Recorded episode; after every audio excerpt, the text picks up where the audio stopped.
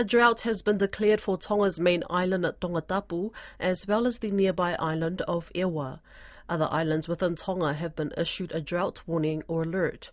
With El Nino now in force, the dry weather is expected to last for at least another three months. Caleb Fotheringham has more. Tonga is set for a long drought. The climate pattern El Nino was officially declared in September by Tonga's Met Service, meaning warmer temperatures, less rainfall, and more cyclones. Met Service Deputy Director Laitea Fifita says the drought is not expected to ease anytime soon. Looking towards the next three months for the Tonga group, it's still expected that this trend will continue to have below average precipitation or rainfall for our island divisions here in Tonga. During El Nino in 2015 and 2016, below average rainfall was also recorded.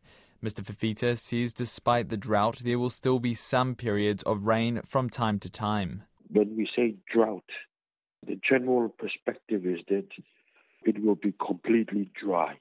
There will never be a single drop of rain. But in this field, uh, there will be rain over time, but the amount of rain that will fall will still be below average. RNZ's Tonga correspondent Kalafi Moala says the current drought is the worst he's seen. Over the last 10 years that I've been living mostly in Tonga, we have not come across a drought situation like this. So there's been all kinds of cautions, save water and uh, have uh, wiser use of water. So this, this is quite unique. Mr. Moala says the government is planning to convert seawater into drinking water for the outer islands. Prime Minister Hu'akavameiliku said on Friday that the drought season is a pressing issue, especially for the outer islands. The government's main concern is to provide sufficient water resources for the outer islands. Vanilla manufacturing and marketing business Heilala Vanilla, based in Tauranga, New Zealand, supplies beans from Tonga. CEO Jennifer Boggiss has heard from farmers on the ground who say that it's been dry for about two months.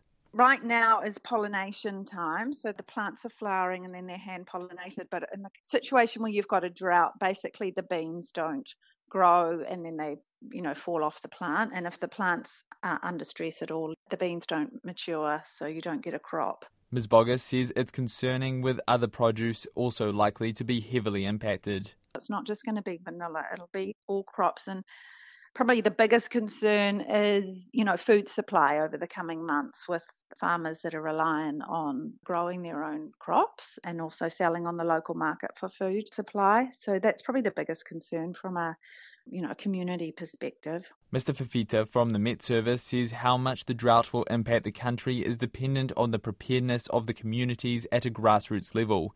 He says the National Disaster Risk Management Office is developing cluster response plans.